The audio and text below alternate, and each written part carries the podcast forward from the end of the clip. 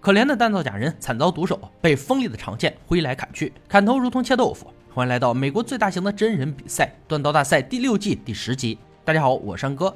参赛选手要根据裁判给出题目，打造出相应的武器，然后完成各式各样的考核。冠军可以获得一万美金的奖励。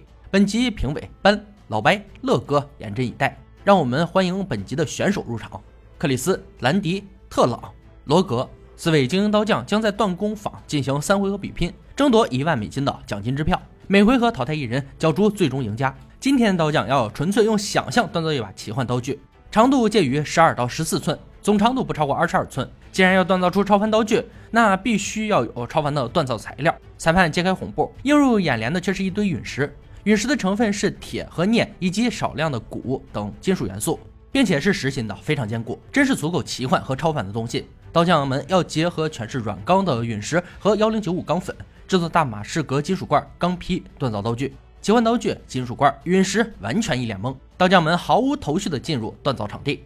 兰迪年过半百，很少看奇幻影片，对他来说，想要奇幻很难，便尝试用鱼尾形状锻造刀型。克里斯信心十足，走起极端路线，设计了一把自称是外国人手持的刀具。正值年少特朗酷爱奇幻刀具，他把刀刃设计成维京风格。要走太空伪定路线，有些死板的罗格却画出一把石板斧。能想到砍僵尸就已经是极限想象了。三个小时锻造正式开始。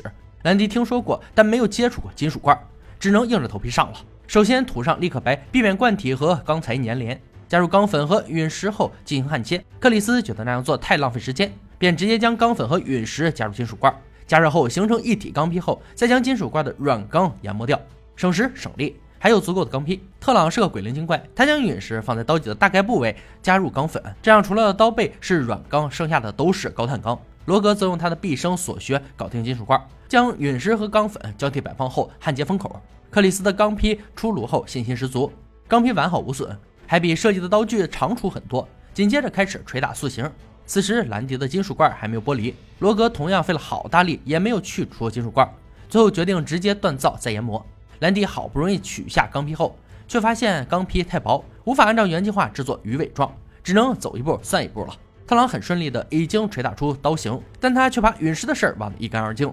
如果在刀锋处就倒大霉了，于是决定用沁酸的方式找到陨石，因为陨石比幺零九五钢还要软，酸会腐蚀较软的金属，结果让他大失所望。刀锋处出现大量陨石软钢，重做为时已晚，只能默默祈祷它别断掉。克里斯的刀身已经成型，奇幻的诡异刀根让评委拍案叫绝。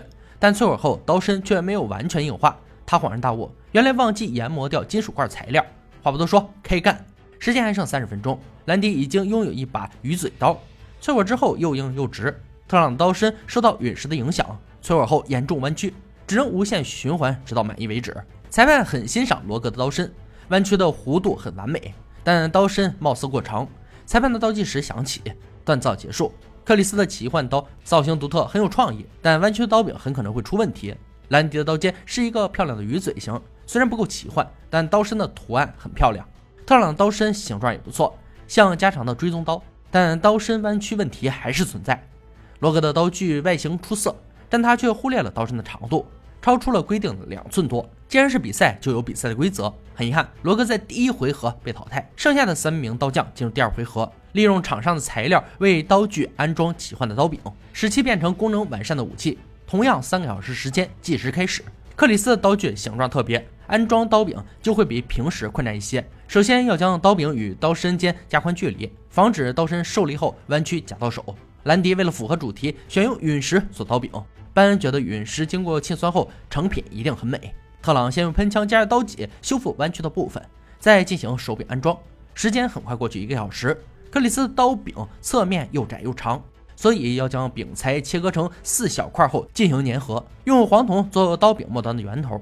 因为作业空间很狭窄，粘合后要花很长时间塑形。兰迪已经将陨石和胶木组装，然后用黄铜将两种材料锁在一起，开始修饰、打磨、塑形。特朗选用一块宇宙般蓝色的胶木，打磨成沙漏的形状，同样用黄铜做圆头和护手。蓝胶木和黄铜搭配。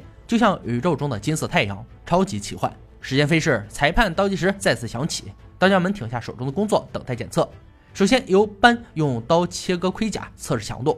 特朗率先登场，他很清楚自己的刀身的结构，搞不好就会在第一关支离破碎。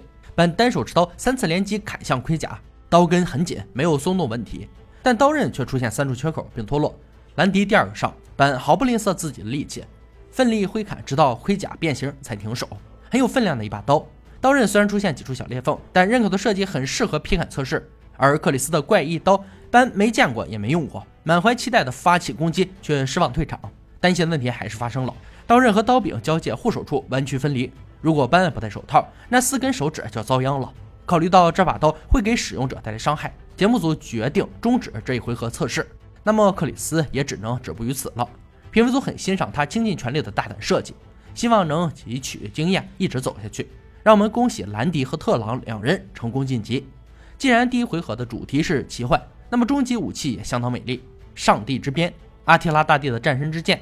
阿提拉大帝是匈奴帝国的领导人，也是最令人惧怕的征服者之一。他手下的游牧部落在西元五世纪横扫欧洲。这个致命武器刀柄弯曲，尾端跟矛一样，让使用者更好的控制，做出精准致命的击杀。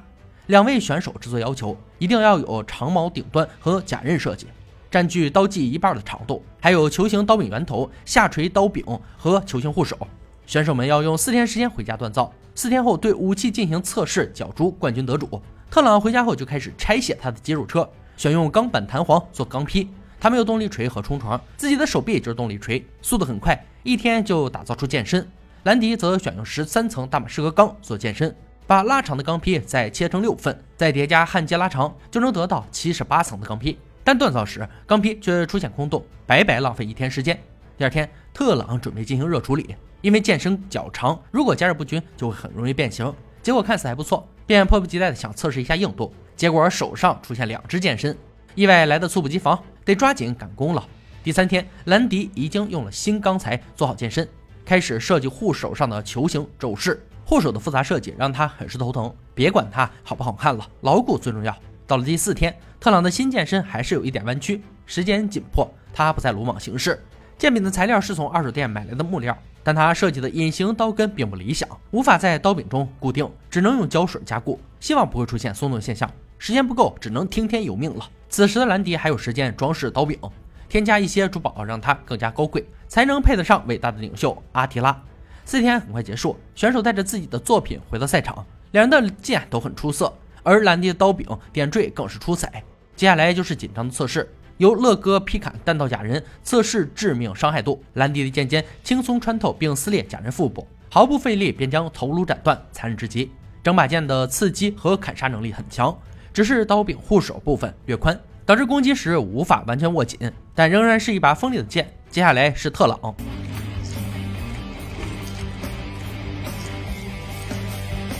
剑身的平衡感很好。挥砍抽拉很是顺畅，刀柄好握，弯曲程度易于控制。唯一的问题是刺穿脊椎时剑尖弯曲。最后由老白进行劈砍马头骨测试强度。老白挥起手臂，兰迪剑旋转状挥向马头，瞬间碎片纷飞，尸骨无存。虽然几处刀刃出现卷边，但剑身笔直，没有分离，很是结实。轮到特朗，剑尖的弯曲让他有些担心。他的剑从护手处断裂，原因就是在那不牢固的刀柄处。庞大的压力造成刀刃在护手里有移动空间，那么就无法再继续测试。看来老天并不会善待应付了事的人。兰迪也凭借自己的实力夺得本集的冠军头衔，并带走一万美金的支票奖励。以上就是断刀大赛第六季第十集的内容。传说战神之剑又称阿提拉之剑，是一名放牧人献给阿提拉帝王。阿提拉将剑端放在手中，眼前却出现了战神的影子，便认为这是上天指使他要统治世界的象征。并使他在往后的战争中无往不利。阿提拉死后，匈奴帝国很快瓦解，战神之剑也随之消失。传言随着他的棺椁沉入泥沙之中，约五百年后，战神之剑突然浮出水面，从何处现身却无从得知。这把装饰华丽、镶嵌宝石的剑，依旧被称为阿提拉之剑，留存下来。而阿提拉征战各地的故事，仍然可以通过影视剧集呈现出来。好了，今天解说到这里吧，我们下期再见。